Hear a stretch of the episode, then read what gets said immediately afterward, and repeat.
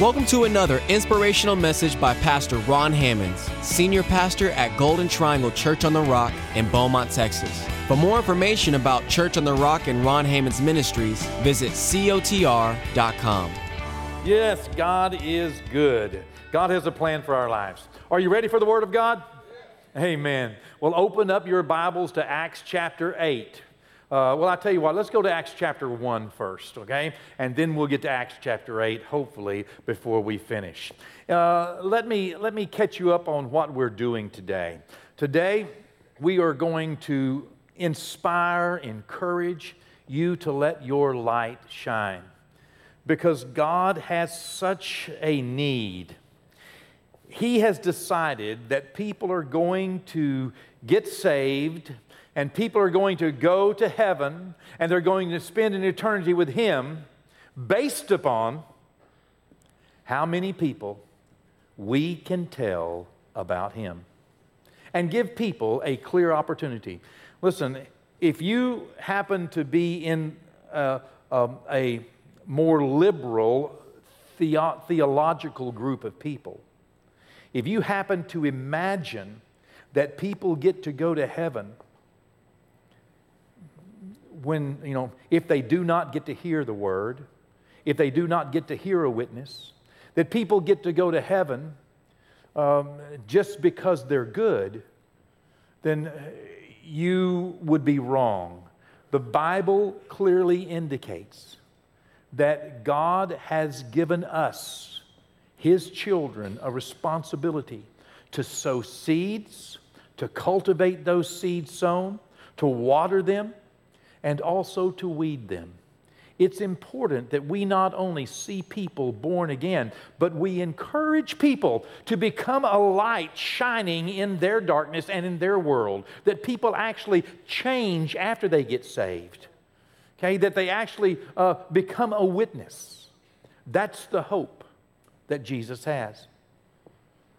If we believed that people got to go to heaven if they did not hear, a witness. If they never got to hear about Jesus, they get to go to heaven. If we believe that, then we should burn every Bible. We should cut the tongues out of every person that is saved. We should never give a dollar to missions because the danger is that somebody might hear and not get saved.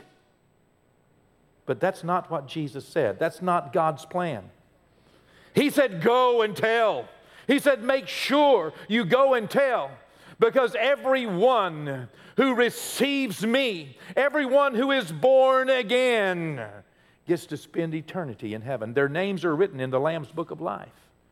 And one day when we get to heaven and we get to that great judgment, only those whose names are written in the Lamb's book of life get to go to heaven. I know this is not a currently popular doctrine.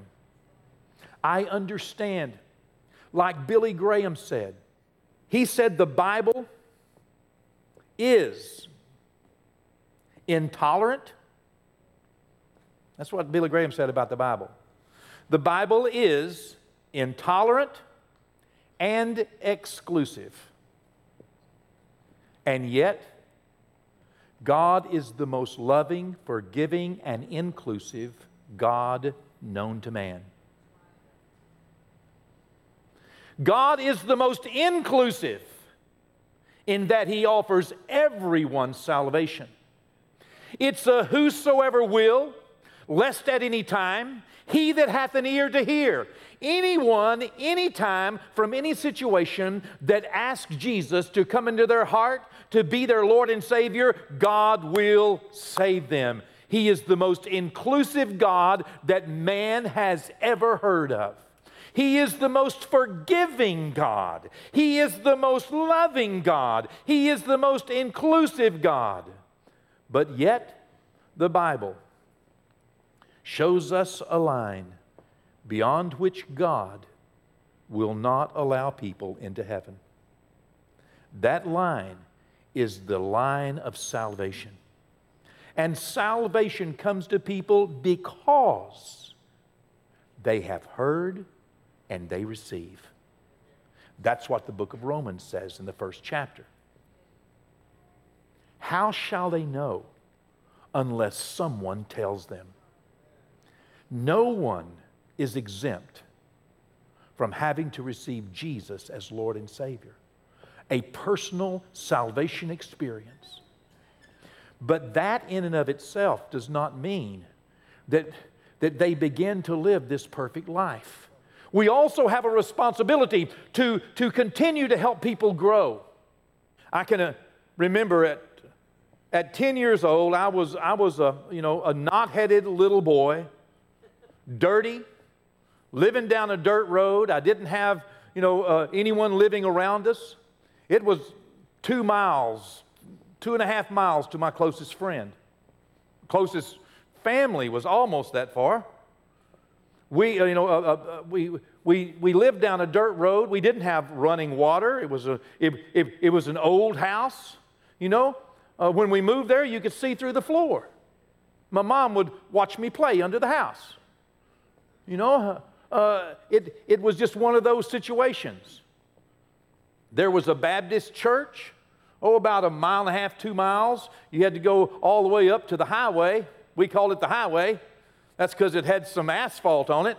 You know, that's something, you know, I mean, uh, I, I didn't have a pair of roller skates. You can't roller skate in the dirt.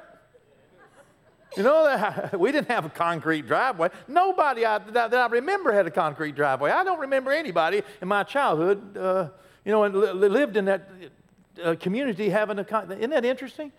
It was hard. No skateboards. I didn't ride. I can't ride a skateboard today. I, I, I, who would skateboard? I mean, where would I skateboard? We lived on a gravel road. I had a couple of friends, 10 years old, 11 years old, 12 years old. I went to school with. We were in the same grade. One of them got left behind in sixth grade, but we stayed friends. they stayed in the sixth grade an extra year. We used to say that was the toughest three years of my life was second grade. one of my friends' name was David Mears. Another one of my friends' name was Glenn McDonald. His mom and dad named him Donald McDonald. Donald Glenn McDonald. Isn't that funny? We used to tease him about it. And his mom and dad had a hamburger stand. True story. I was raised going to McDonald's, and I didn't, when I saw the, my first McDonald's, I thought, they copied them. they had a little portable building in the front yard, and they made hamburgers, and everybody went to McDonald's. I was raised going to McDonald's. Isn't that funny? We went to McDonald's in, uh, in, in, in Paris. Well, I've been to the original one. you know, Simms, Texas, Highway 67. Summers was summers were uh, were lonely times for me. I mean, I had a dog, and we had some rocks, and uh, you know, uh, uh, and that was that was about it. One thing I, I, missed going to school, not for school's sake. I never went to school for school. I went to school so I could see people. You know, uh, and I started going up to church so we could see people. Summer times. I went up there to see David Mears and Glenn McDonald. I'd go up there and I'd go to Sunday school on Sundays because, you know, wouldn't get to see anybody else. So by the time Sunday morning got there, man, I'd get up, you know, and, you know, uh, a lot of times I slept in my clothes, so I'd just get up and, you know, and take off and I'd, you know, go up the dirt road and go all the way up and up and around the curves and up and down the hills and get, you know, get out to the main highway, take a left, go down the highway and cross over Highway 67 and there was little Simms Baptist Church, about 40 people going to church.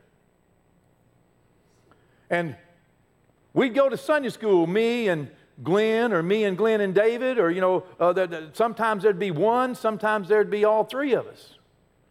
But we went to Sunday school, and Lenoy Johnson was the Sunday school teacher. Lenoy didn't have a thumb on this hand.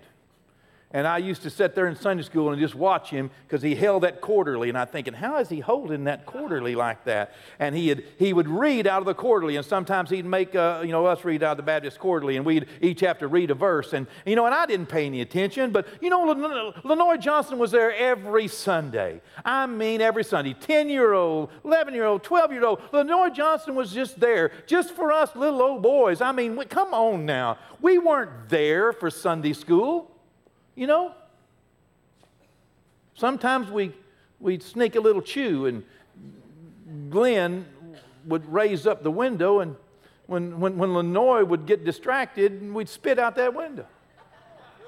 He bound and knew it.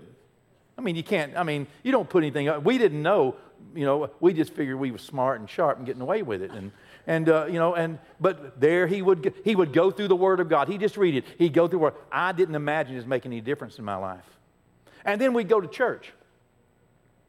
No. Preacher's name was Tom Cowgill. Six foot six, he wore cowboy boots. I thought about him this morning when I put these on. His cowboy boots were about this big.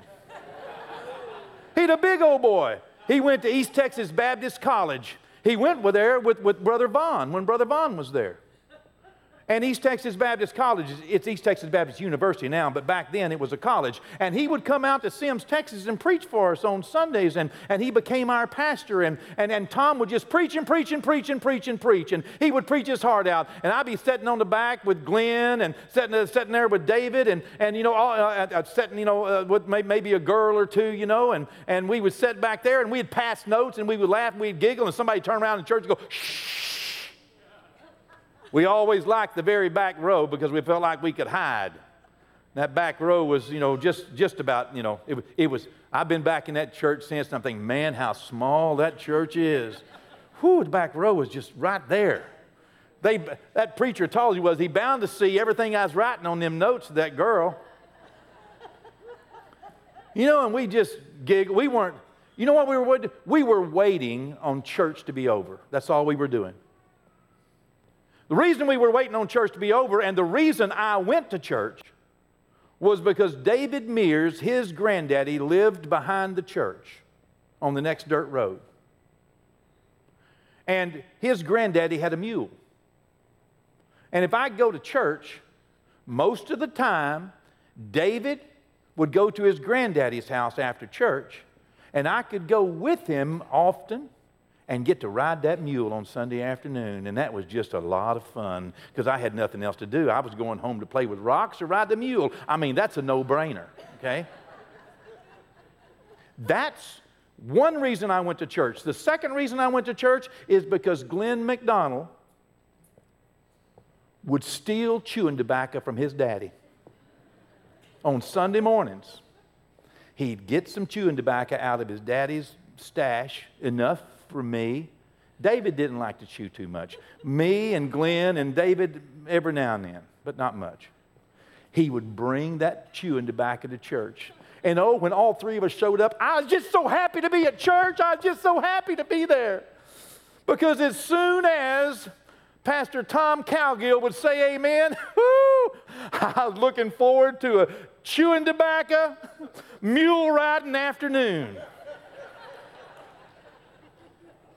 And that's why I went to church. I didn't, uh, you know, if something happened and Glenn had to, couldn't make it after church, we'd try to chew little in Sunday school or between. Uh, I mean, it's just, I mean, come on now. It just don't get much better than tobacco chewing and mule riding for a young boy that didn't have nothing but rocks to play with when he got home. I didn't listen to what was being preached week after week after week. I didn't really listen to what Lenoy Johnson was teaching in Sunday school. I didn't imagine it was making any difference. One morning in July of 1967, a Sunday morning, I was sitting on the back row with Glenn and David. Kay Durham was sitting over there. We passing notes. We're, we're giggling. We're, you know, just waiting on him to say amen. I don't know what he's preaching on. Probably something out of the Bible, you know. Would you stand? He said. With every head bowed and every eye closed. Well, we, he said that every, nobody ever went down there. But that morning,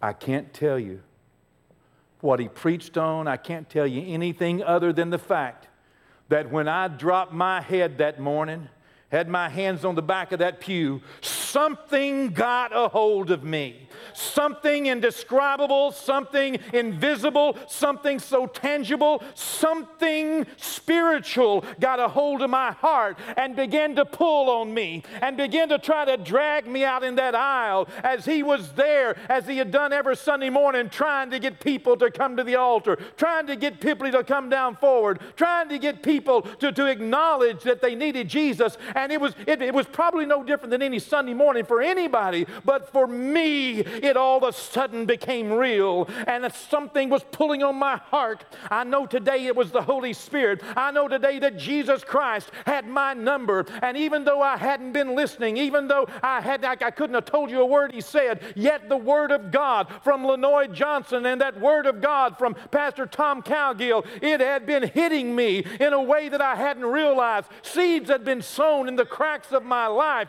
And when I wasn't paying attention, God was paying attention to me and pulled on my heart. I'm talking about I felt almost a physical pull. So much so I held on to that pew. I imagined I was the only person in the world that had ever been physically pulled like that by a spiritually force, a spiritual force. And I just held on. I held on because I didn't know what was happening. I didn't know what was going to happen when I got down front. And it seemed like something embarrassing. I didn't, I just, I just didn't want to do it. I wanted to and I didn't want to. I was in this struggle. And finally, he said, Amen, you're dismissed.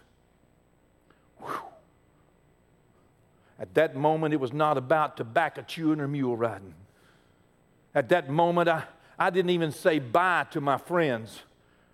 I hit that door, out that front door, across that little dirt parking lot I went, down the highway, crossed over that four lane highway, running I ran to the post office, I took a right, and I ran down that dirt road, down the hills and up the hills and around the curves. And I ran, and as I, I was running, I could see as I was approaching my house, I could see that, that, that my mama was out by the well. She was out there under an old pear tree that we had. I could see her out there and she was working. We had a garden. It looked like she was just tending to something, just being outside. And boy, up across that ditch I went and up across where we had a garden planted. I ran through the garden and I ran all the way to, to that pear tree to my mama. And when I got there, I was huffing and puffing and she, she said to me, she said, you okay? I said, yeah, mama. Mama, what happens when you go down in front of the church? She turned around and said, you been wanting to go down in front of the church, son? I said, Yeah, Mama. Yeah, I've been wanting to go down in front of the church. She said, Well, let me tell you what happens. And there she told me about Jesus. And there she prayed with me to receive Jesus as my Lord and Savior out under that little old pear tree. And there I got born again. Jesus saved my soul at 12 years old in July 1967. That Sunday night, I went back up and I talked Kay Durham into sitting with me on the second row. When, as the preacher was looking out, he was right over there. I was sitting on the second row. And let me tell you something, I didn't wait for him to do anything but just step down front and into the altar. And man, boom, I hit that altar. And there, uh, I, I, I, told him I'd got saved. And he turned me around and told the church I, that I'd got saved. And the next week, I think it was, they water baptized me on a Sunday night. And, and, and there I was saved. I was born again. I, I, I, I was a child of God. But that's where it stopped. I can tell you I saved. I can tell you that everything I ever did wrong from that moment forward, I got convicted over. I never was able to do something bad without feeling bad about it. Now, I was around a bunch of people never felt bad about anything, but man, I just feel so bad about it. I just feel, you know, didn't keep me from doing it, but I just feel so bad about it no one's fault. But nobody ever told me about the life changes that I needed and about things I needed to do. Nobody's fault. You know, I, I mean, I, could, I should have had good sense, but I didn't. I was not born with good sense. Consequently, I, I got married. I'd been 18 years old one month when I got married to my first wife. and there she sits over there. And uh, still in high school, and we began fussing and fighting, arguing. Mostly because I wanted to have kids and she didn't want to have kids. She finally said, Well, I tell you what, if I ever was to have kids, it wouldn't be with you. Oh, it was tough. It was real tough for years. And then one day, a missionary witnessed to her and she got saved. And it changed her life. But not only did she get saved, she started going to church. I had kind of swore off church. I had had a couple of bad church experiences, you know. We went and visited a church. We lived in Louisiana, visited a church. Would you believe that they sent those deacons over to visit us on, on, on, on like a Tuesday night and interrupted me and my buddy having our normal drinking time? My buddy was passed out and I couldn't hardly stand up. And here a couple of deacons come and knock on the door. I got so upset, I told Brenda after they left. I, my buddy belched and woke up in the middle of it and offered him a beer. Brenda was so embarrassed, but I was angry. I said, Brenda, I tell you what, and they listen, let me tell you something. We will never visit another church. We'll never go to another church. How dare them people send people to visit me in my home? Uh, so I wasn't going to church. Well, when she got saved, she started going to church. And boy, I fell under the conviction of the Holy Spirit. Bad. I realized that, that no longer did, did we have problems.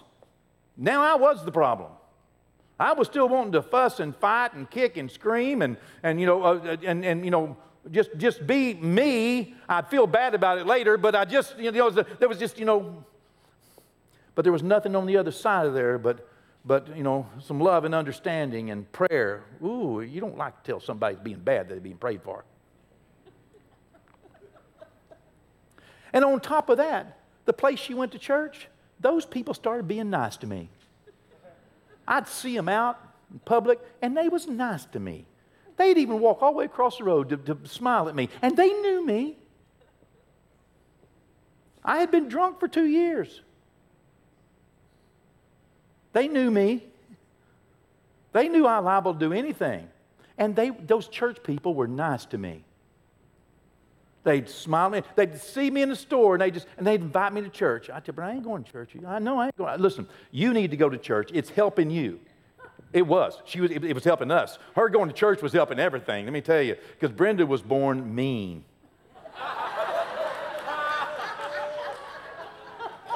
and a cusser. It is the truth that I stopped smoking because ashtrays were heavy and I was tired of dodging them. And the ones I didn't dodge, she knocked me out with a bottle she threw at me one time, hit me right in the head, knocked me slap out. We were fighters, and she got saved. It was the best thing ever happened in my marriage. Whew. She was getting better. She was going to church and it was helping her. I could tell it was helping her. I could tell that, you know, she was working through things and I could tell things were getting better and, and church was working for her. And so I said, you know, you need to go to church, but I'm not going to church. Uh, I ain't going with you. Boy, I'd feel guilty. I'd feel guilty. I'd feel guilty. The conviction of the Holy Spirit. She never tried to make me feel guilty, and those church people wouldn't try to make me feel, feel guilty. They just kept being nice to me, and that was making me angry. They were being nice to me. They'd, you know, put a smile on their face, and they'd invite me to church, and I was just not happy. But there was a reason why. You know, her pastor named Frank Broadwater, tremendous man. You know, he got saved and became a preacher through a side door somehow. You know, I, like me, I wasn't born a preacher. This big, strong, smiling African American. He'd come to me and he'd say, Ron, you know you. You ought to come to church with your wife. I go, Well, Frank, I'm not going to go to church. Not going. He'd laugh and he'd pat me on the back. He'd hug me sometimes. I liked it, but I didn't want to show it. Why, why don't you people leave me alone? Well, they really got one day asking me really, really straight, Well, why won't you come to church? I said, I can't, can't tell you why. I don't want, to, don't, don't want to tell you why, but I'm not going to church. I wouldn't, didn't want to tell them why. Finally, I, I, I told them, uh, uh, and, and Brenda, you remember why I wouldn't go to church, right? Because I liked a disco. And she chose to go to a church she chose a church that, that was at 2.30 in the afternoon and that's when the disco bar opened up and i wanted the disco i mean come on now i was disco king that was my reason for holding out on church. Can you believe that? That was my one reason. I feel a little dizzy. I wanted to disco. I was going to be the next John Travolta. I had platform shoes, they had heels on them this high. They were cream and brown. I had a nice little one of those one of those leisure suits, light blue one and a light brown one both. You know, and they, last forever. They're, they're, somebody's wearing them right now in some foreign country, some mission place that I gave them to. You know, uh, uh, uh listen, uh, I, I had an afro wig that I wore. It was big and it had a blonde streak right through it. I had a medallion and a bag I carried everywhere I went. And I was disco king. That's the truth. And that's why I wouldn't go to church with her. Is because I had something I was doing. And I was I was getting better. They just kept on. So finally I went. And then I went another time. And then went another. And you know, Dad gummit, it started changing my life. I got a little sad when I realized that I wanted to go to church instead of discoing. Something's happened to me. I started wanting, uh, uh, uh, just being around that made me start. I mean, it's like, you know, everything's okay until you eat grape jelly and then you want more. And then I fell under the conviction of the Holy Spirit to give my whole life to Him. And these couple of men in the church. They started taking me aside and meeting with me, and they started teaching me how to grow in Christ and the responsibility of reading the Word of God and praying for my family, and encouraged me to pray with my wife and not just for her or about her. And began to encourage me to, to, to, to fellowship other saints and, and, and to begin to uh, openly live a better witness. And I began to grow in Christ. And, and, and to this day, now all these years later, these, you know, four decades later, I'm still growing in Christ because of the regimen that I have that they left me with early on, encouraging me to attend church and to hear the Word of God and to put the Word of God in my ears, to sing the songs uh, that, that, that, lift up uh, the Word of God and, that, and, and, and to open up my heart for God to use me to work you know, in my life and to work through my life. And let me tell you, it's been a journey, it's been an adventure, it has been a wonderful life filled with joy and filled with goodness and filled with such productivity. My children and my grandchildren have never known the sin that was so pre- uh, prevalent in our lives, so prevalent in my life. They have never known how, how deep I sank into despair. They have never seen that. And I know that it has impacted their lives and my grandchildren's lives. And for generations, God will continue to deal with my children's children's children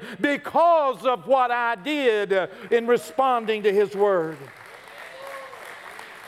It makes a difference when somebody takes time to share the Word of God with you.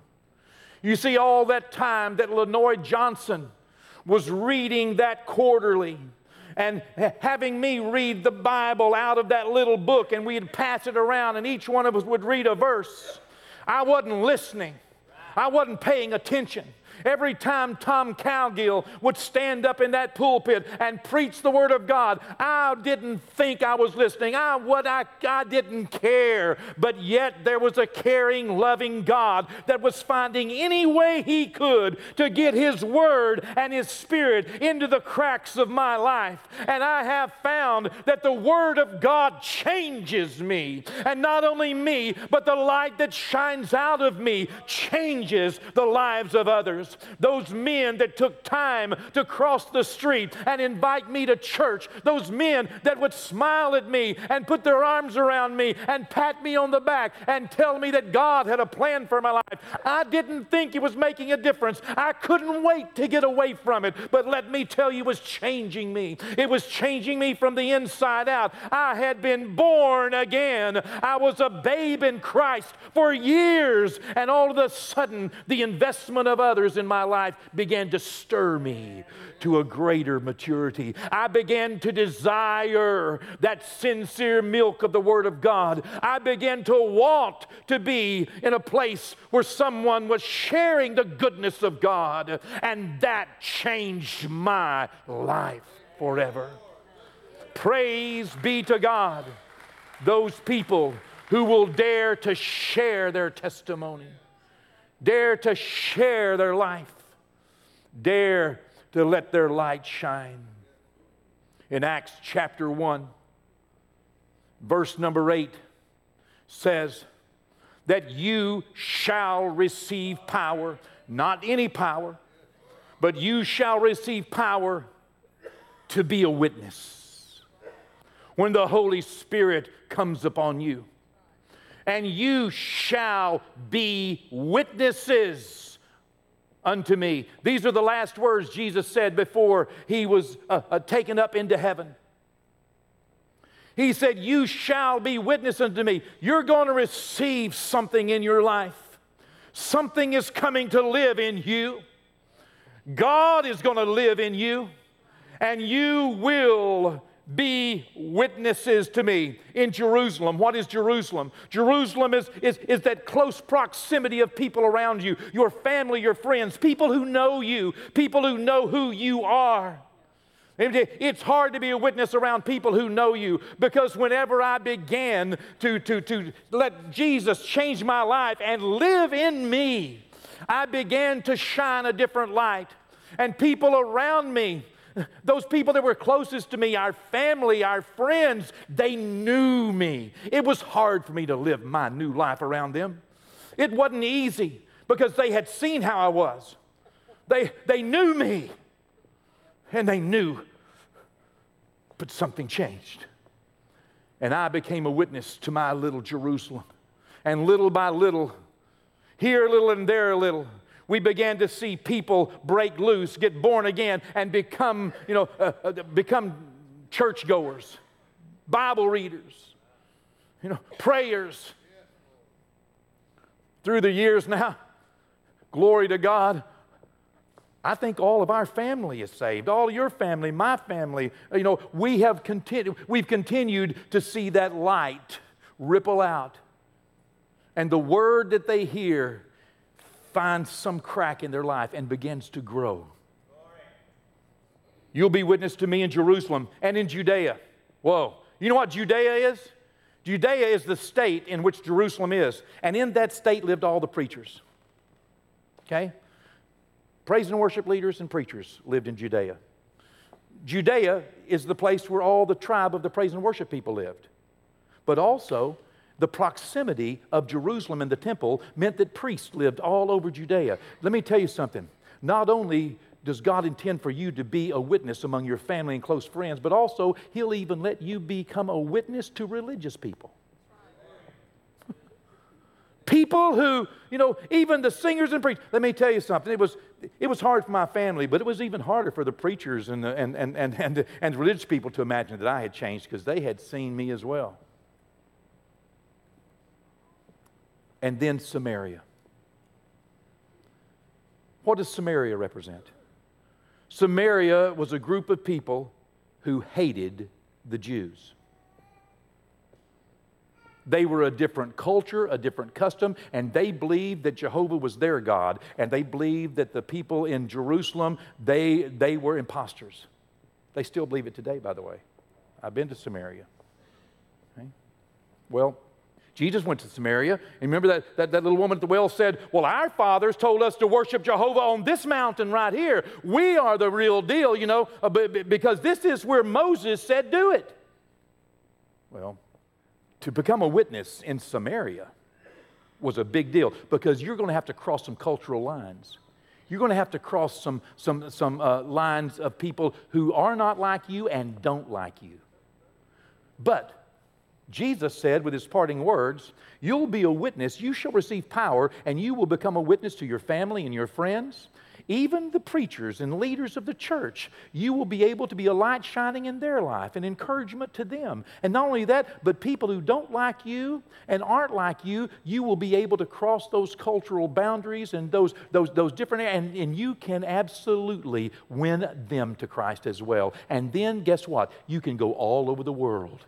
Whenever you let your light shine, everyone in the world will see your witness no matter who they are or where they're from.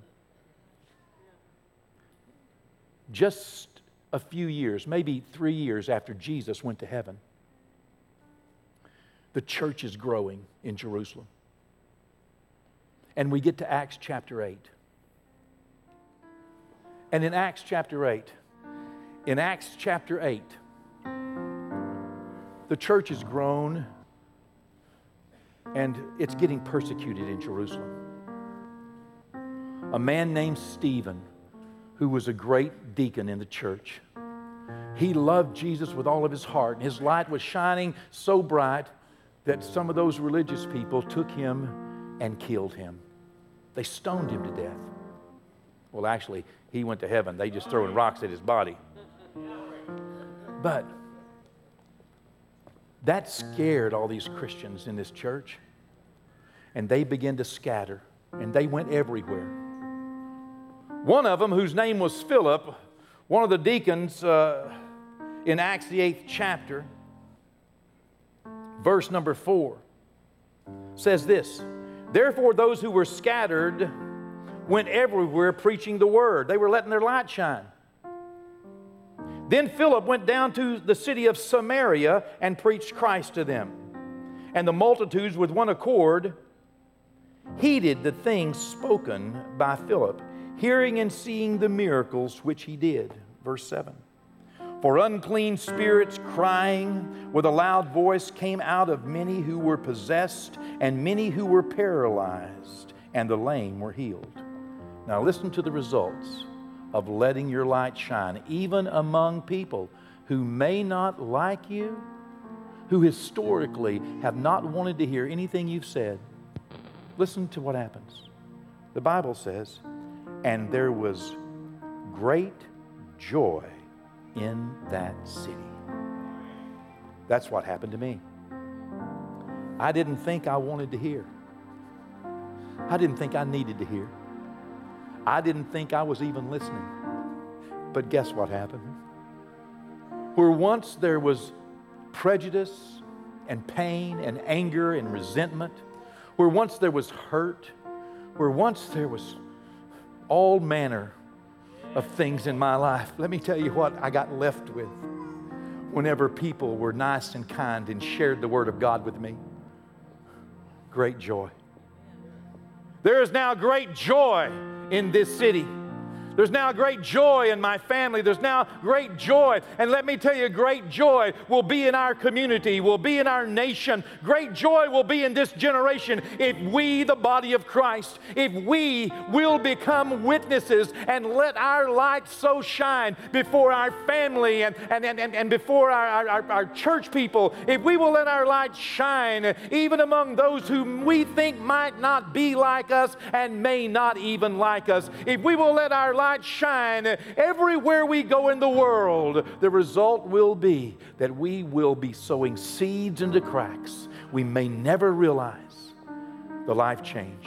Lenore Johnson could not have realized the life change that was going to take place in this young boy's life because he cared enough to show up on a Sunday and read this little book to a little knot headed boy. Let me encourage you. First, let me tell you, you can make a difference. You can make a difference in your family. You can make a difference in your church. You can make a difference in, in, in your broader community and other communities. You can make a difference all over the world if you will dare to just let your light shine and share your testimony, put a smile on your heart, be inclusive, be forgiving, be welcoming, let your light shine, you will make an eternal difference in the life of someone else. Going to church, singing the songs of Zion, hearing the Word of God will make a difference in your life as well. There is a joy that is unspeakable and full of glory. It's the joy that comes to a soul when they realize they have been born again. Today, if you're not sure that you are saved, if you're not sure you're born again, just like Tom Calgill, okay, I do not, in fact, I will not pass up one Sunday morning without giving you a chance to be saved. You, you know, you may not have thought you were listening today, but the Holy Spirit may have a different plan for you. Let the Word of God become your guide. Accept Jesus as Lord and Savior. Just ask Him into your heart. You can do it out under an old pear tree, or you can do it at an altar. Are you saved? Do you know Jesus? Are you on your way to heaven? Father, Lord, I just ask you in the name of Jesus, Lord, to convict and convince every person here of the salvation which is free that they will find in Christ Jesus, the Lord. And Father, I pray that you would meet every need of every person here, sir. Lord, that you would bless them, Lord, encourage them, increase them, Lord. God, that you would help them, Lord, physically, Lord, and financially that you would help them with the relationships. God, that you would, Lord, encourage them to be kind to others, Lord. To cross, Lord, uh, those lines, Lord, of, of, of, religious denominational lines. To cross those lines of, of, of cultural and custom lines, Lord. God, to, to, to Lord, to, to reach out into others' lives with a smile on their face and joy in their heart and share the love of Christ. What we know everyone needs to know. For without you, no man is saved. Lord, I pray in the name of Jesus. Amen. Amen. I love you. God bless you and keep you and prosper you, encourage you. May God's favor be on you this week. In Jesus' name. Go in peace. But don't go in pieces. God has a plan for your life. Amen.